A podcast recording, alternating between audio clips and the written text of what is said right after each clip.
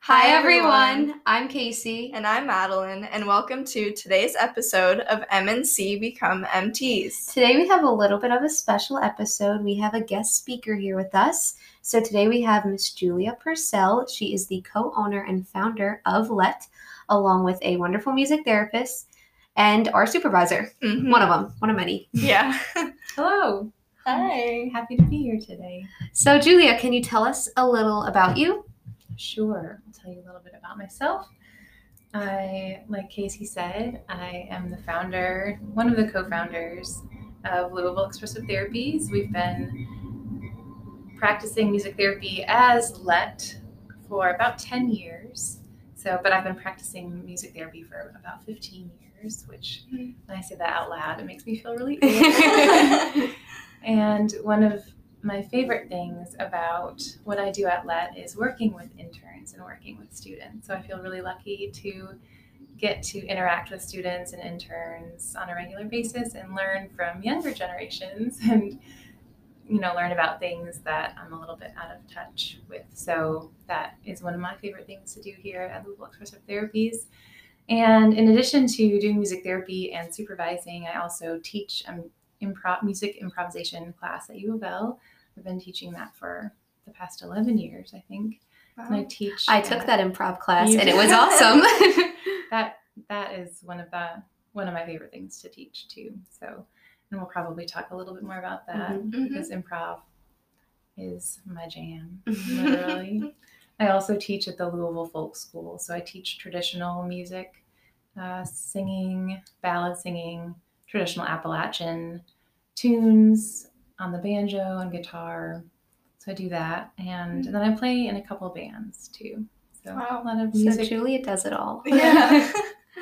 What do you like to do in your spare time? Hmm. If If you have any. spare time. I do. A lot of my time, I guess, is taken up by just hanging out with my daughter. I have a 10 year old daughter. And luckily, we like to do a lot of the same things. So Oh. we hang out a lot together. We like to cook and bake together. Aw. That's sweet. And yeah, and she plays music too. She plays piano and ukulele and, and violin. And she's starting to play guitar. And so that's fun that we share that together. Yeah. Did Other you things- push her to do music or was that her own doings? You know, I think just growing up in a musical household, she was Mhm. just like, well, this is how you live life. you Yeah. know? She had kind of knew no other way. So Mm. she just kind of absorbed watching me and her dad play music and just be in the greater Louisville music community. And just, I think she just saw that as a natural path for herself. Oh, that's Wow. awesome. With, I mean, I encouraged her a little bit, of Well, of course, course. and just planted the opportunities there Yeah. and um, it's cool to see her grow. Anyway, this is not about her. About me. Well, you, um, you talked about what instruments she plays. What instruments do you play? oh yeah, I play a variety of instruments. I play. I think what I'm into the most these days is banjo. So I play mm-hmm. old time clawhammer style ban- banjo. Play guitar, and ukulele, and keyboard. And I just started taking drum lessons, like Oh, drum cool. set lessons. So it's exciting to approach a new instrument kind of with a beginner's mind.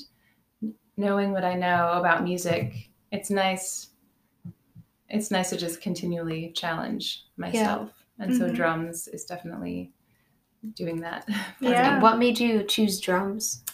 I think it's so powerful and I Mhm. just I think was maybe a way to just express myself in a very loud way. Mhm. So I'm a very Yeah. I'm kind of a quiet person. So I think that outlet allows me to be loud Hmm. in a context that makes sense. And so our drums, I split some drums with my friend and they're in her garage. So we go out there and open the Oh, garage that's door cool, and with this drum pretend like we're like in a teenage grunge. Oh my gosh. something. That's So awesome. yeah, that's a fun outlet. Mhm. That's so cool. That's interesting that you say that because I've always been drawn to drums too. Oh, yeah? And I'm also a quiet person. I wonder what what it is about that. I think kind of like an alter ego of sorts, or just an opportunity to, yeah, step outside of yourself or hmm I Yeah, like feeling the vibrations of the drums. Mm, Yeah. yeah. Like just feeling them like through your body and like in your heart. It's so cool. Yeah. And Very that's good- grounding. that's good for clients too. Yeah. We use that a lot. Yes. yeah. I feel really every time I play, I feel really relaxed, and I think it's because something to do with like using all limbs, all Hmm. like you're using your whole brain. Obviously, I mean, I Mhm. think all musicians are you know using your left and your right and your frontal, um, but. Yeah, it always, yeah, like you said, grounds and relaxes. But it's so weird because you would think playing something so loud, you Yeah. would feel like so, I don't know, like excited and hyper at the end. You wouldn't feel like grounded and calm, like, Mm. oh yeah, I just played the drums for an hour. Like, this is how I feel. Because it depends on Mhm. the kind of music you're playing. Yeah, that's true. That is true. So, what made you uh, choose music therapy? Ah, the question that everyone.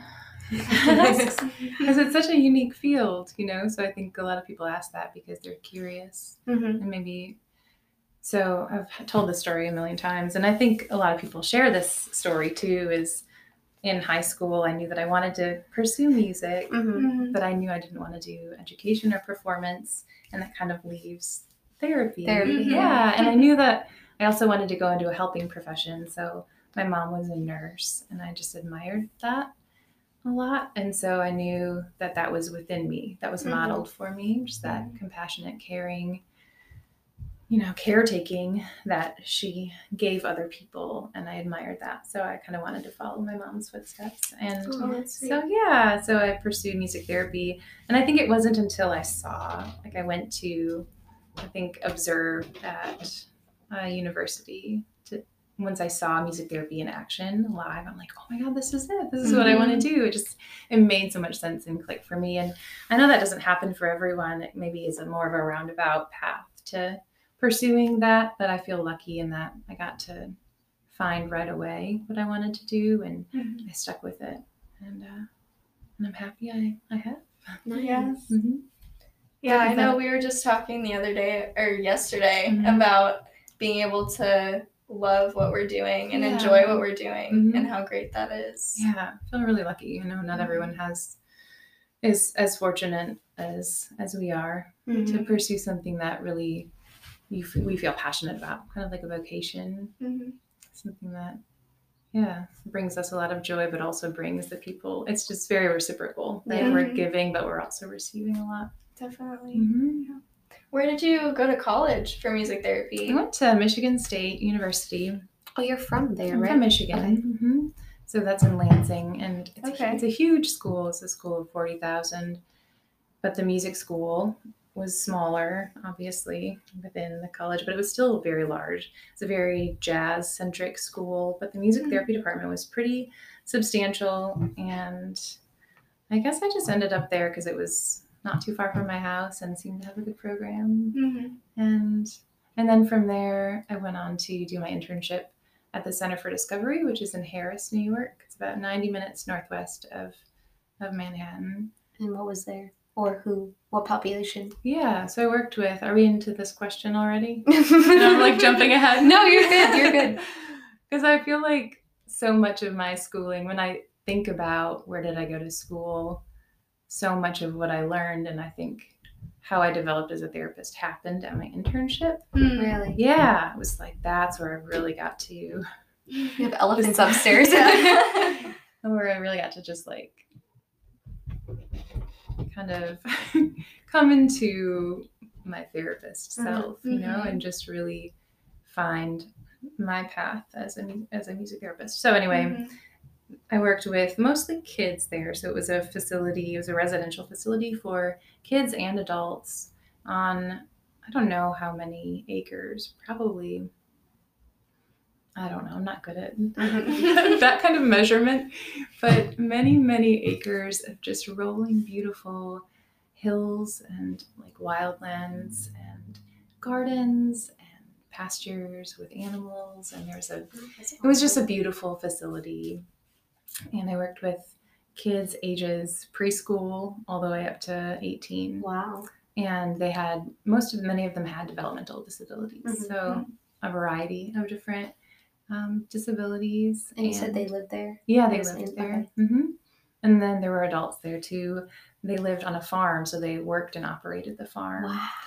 and they So lived cool. there yeah it was, cool. it was such a wonderful experience and i think also just helped me realize that yeah, this is where I'm supposed to be. You know, it just felt felt right. Mhm.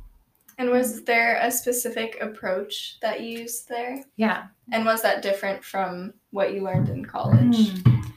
Yeah. So I would say the approach that we focused on in my internship was creative music therapy or Nordoff Robbins Mhm. Okay. music therapy. So there were several Nordoff Robbins trained music therapists at the center where I worked. That's awesome. Yeah, so I got to work directly with them and I learned so much from them. And we got to travel down to New York and visit the Nordoff Robbins Institute. Yeah, Oh, yeah. That's that's nice. Yeah, NYU and just again formative experience for me. Just everything's clicking like, oh yes, this is where I'm Mhm. supposed to be. I want to pursue this. So Mhm. I would say everything that I learned in my undergrad at Michigan State.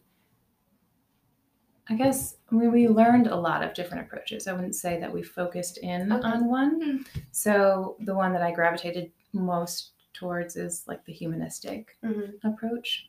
And so that combined with the improvisational style. They're similar. Yeah, they are. Robbins and humanistic. And everybody will know that if you all listened to our podcast last week. Yeah. Because we talked about all those. Yeah. yeah, yeah. So it'll just that that kind of philosophy and psychology Mhm.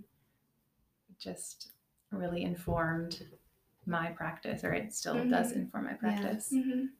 That's so cool. Yeah, and you work with a similar population now too. Yeah, I do. Do you want to talk a little bit about the different populations you have worked with and mm-hmm. work with now? Yeah.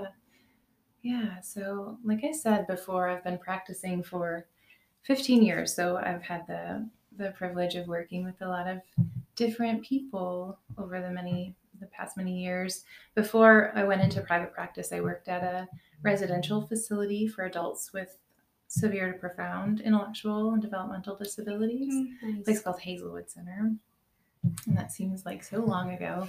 But that was that was with adults, like I said, with severe to profound developmental disabilities, which was, I think, really just eye-opening and really made me good at nonverbal communication. I just Mhm. learned so much from them and I really had to really use the power of music, the communicative power of music to connect with these clients who had such a different way of communicating. A lot mm-hmm. of a lot of them were nonverbal.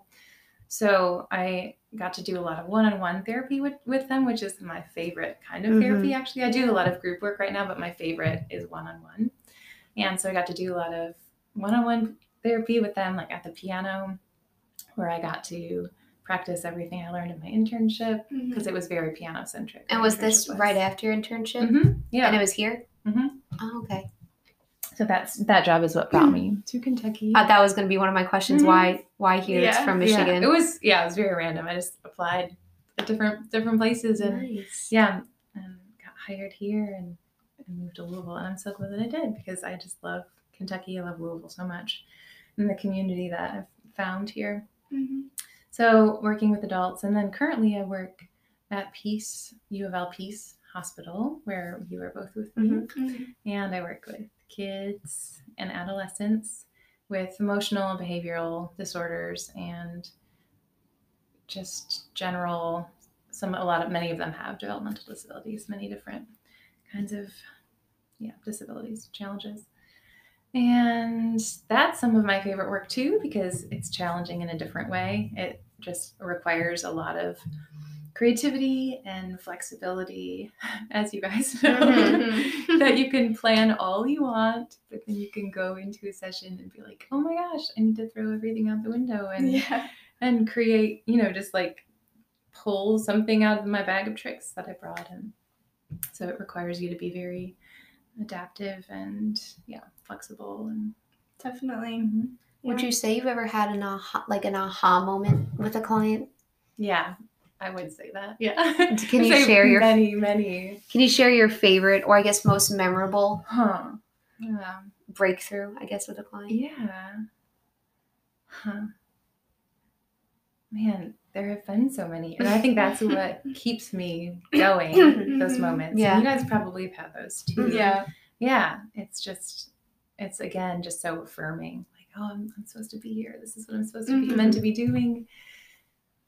I'm trying to think of one in particular that that stands out. I think, like I mentioned before, my work at the residential facility, my first job when I moved to Louisville, working with the, the adults one on one and getting a chance to give give them a voice through music was really powerful to see and just kind of witness their kind of I don't know, witness them kind of coming alive or being heard and being seen. So I Mhm. felt I felt like a very important connection I was making with these adults who had never had music therapy before. So we like well they had some music therapy, but some of them had were coming to music therapy for the first time. And I can't maybe name a specific instance, but I remember just working many times with one on one with clients and just feeling incredibly connected, even though we didn't share the same verbal language, Mhm. that we got to connect in these profound ways through music. And I guess using a lot of improvisation on the piano, I was able to take like their movements, so their rocking movements, and put the, you know, the temp, like make my Mhm. music mat the tempo match their their movement and then their vocalizations matching their vocalizations and creating a melody around that and then i just That's remember so the cool. yeah i just remember like them looking at me like oh my gosh like you're here you see me Yeah. you hear me and that just being like a profound moment for them and for me Yeah. That's so cool. Because they probably don't feel heard very Right. often. hmm Yeah, so I think music just allows us to connect on a different plane. You know? Mhm. Definitely. So, what was the transition between that center and LET? Mhm. Like, why did you choose private practice Mhm. and how did that all come to be? Yeah, that's that's probably one of my favorite stories because it felt kind of uh, like the stars aligned, kind of. so, I, who the ladies who I'm in the private practice with right now, Emily and Teresa, that who are the other co-owners of Louisville Expressive Therapies, they also worked at Hazelwood Center, so Oh. that's where we all met. And Emily was a music therapist there, and Teresa was an art therapist. And we went on this little creative outing at the Red River Gorge, which maybe some of your listeners have heard about. And if Just you the haven't, three of you? It was with some other creative Okay. creative people. So we stayed at this cabin and we went hiking.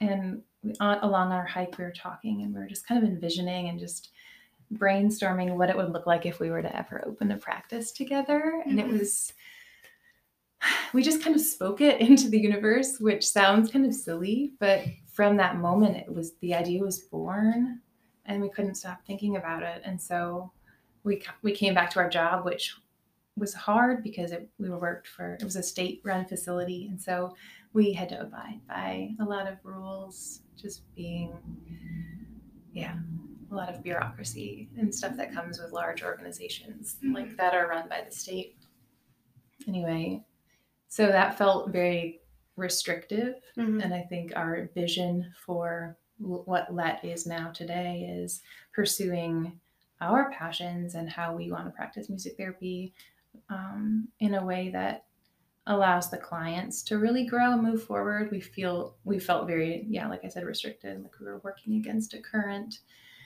in the in that industry or that that bureaucracy in that uh, environment. So anyway, the idea was born on this beautiful hike in Red River Gorge, and then we came back to to our jobs and Emily and I quit right around the same time. Oh, which is kind of crazy. And then we just slowly built we had like made vision boards and a mission statement and we just slowly this long process of building up clientele and making little flyers and like going out and passing them out. I mean, there's a lot of legwork in the beginning Mhm. and but we did it and here we are 10 years later and we feel i feel like we're thriving and it still feels very heart centered and that was our goal in the beginning is to create a business that respected, you know, our individual talents, not talents, but just gifts and passion, and also kind of allowing our clients or inviting our clients to it's kind of like a humanistic principle so Mhm. allowing our or inviting our clients to see that same potential in themselves so very Yeah. heart-centered and strength based yeah strength-based yeah so yeah So would you say your your vision board is is this was this the vision? Like is, did it come to life? It is freaky, yes.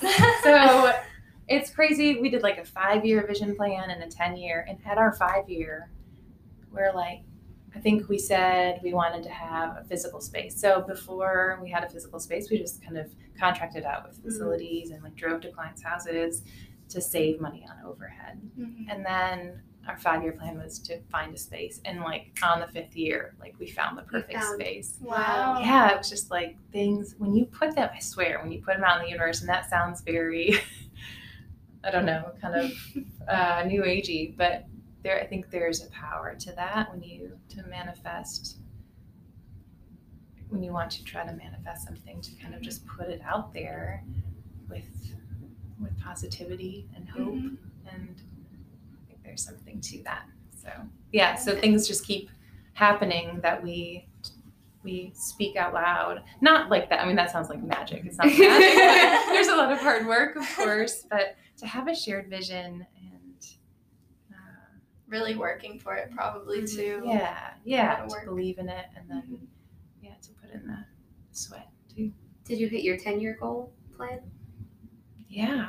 You did? Oh, Yeah. that's awesome. Well, I think no, our ten year plan was to include like a dance therapist. Ooh, Oh, okay. and to so to include some other creative arts Yeah. therapists like a horticulture therapist and Like a what? Horticul- horticulture and like poetry there's a lot of just different Expressive therapies. yes Yeah, I learned recently that there are there's like photography slash film therapy. i didn't know that Yeah, But Yeah. what is the one that you said? i said? said horticul- horticulture it's a hard word. like gardening. yeah gardening Oh, I love that. Um, i don't even know if that's a thing maybe we I made feel it like up it's 10 years ago no, even if you It did might be trademark that, that is awesome. Yeah. and like forest bathing you know there's just so many holistic modalities out there that which is so cool because Yeah. so many people have different interests, Mhm. and it's nice to have a therapy that fits your interests. yeah absolutely Mhm. Oh, that's so cool.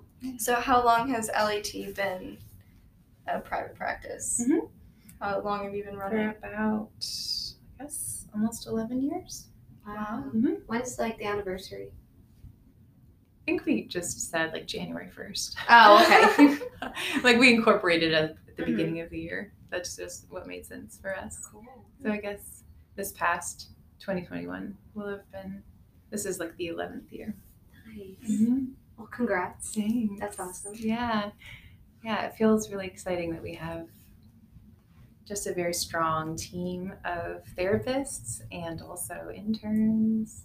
Thank you. Yeah, you guys are awesome. Thanks. That's awesome. What advice would you give to someone who's trying to start their own private practice? Oh. Hmm. I know there's probably a lot, but I would say don't don't assume or don't try to do it on your own. Don't assume that you could do it. I mean, or you can you can pursue it on your own, but reach out for help. Mhm. So pursue advice, ask ask for help from people who you trust and Mhm. respect and because it's just hard to do it alone. I don't think I could have done it alone. So I'm so grateful to Emily and Teresa that we kind of forged the path together. Mhm. So I would say look for your allies and your friends and business partners. And yeah, don't do it alone. It's another word of advice. Hmm. I don't know. I'm sure I I just have to think about it. Come back to me. I know, I know you're interested in yeah, doing that. So yeah, I could put together some thoughts around that. yeah. Send you on your way. That'd be awesome. Yeah. Um, so you said earlier that you are really into the banjo right now. Mm-hmm. Play a So song, yeah, play would a you be song, play willing to play a short song for us and our listeners? Yes, I would. Julia is very good at the banjo. Oh, thanks for saying that. I'm gonna scoot my chair Do back. you a ever bit. sing and play the banjo? Oh, you're gonna see it right now. Oh, nice. so I don't want to be too close to the microphone. Not that I have Oh. a very loud singing voice. right. now, is this a special type of banjo? Yeah, this is called an open back banjo. It's a it's a Has no back. right, has no back. It doesn't have a resonator. So Mal, Okay. you were saying yours has a resonator, Mhm. which is more of a blue, bluegrass style of banjo. So, what is this style? This is more of an old time Okay. and the banjo is originally its origins come from Africa. So it was brought over by the Oh. enslaved people and kind of has evolved over many years to and through the hills and valleys of Mhm. Appalachian region to kind of look like this. But the early earlier models, I mean, resembled this, but were more primitive, you know, made out of maybe gut strings and an animal head and maybe a stick. So um, my partner made this for me. It was his first banjo that he Wow, you made. made that. Mhm. Oh my Wow, That's beautiful. Yeah, it really is a beautiful banjo, and it just like Wow. keeps getting better with age.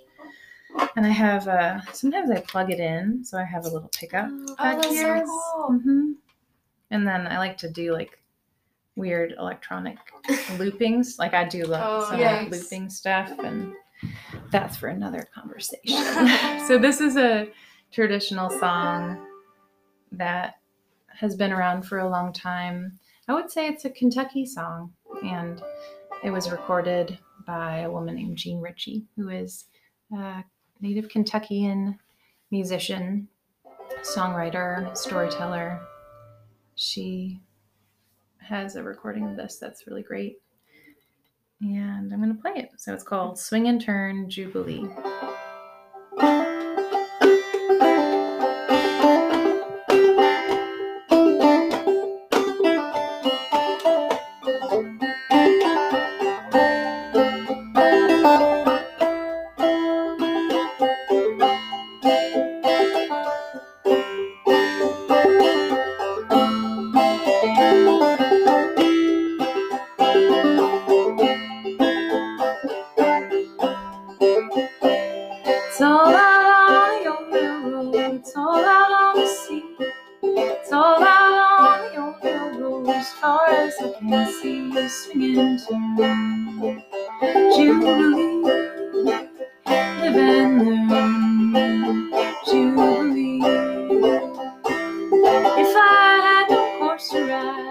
satisfied.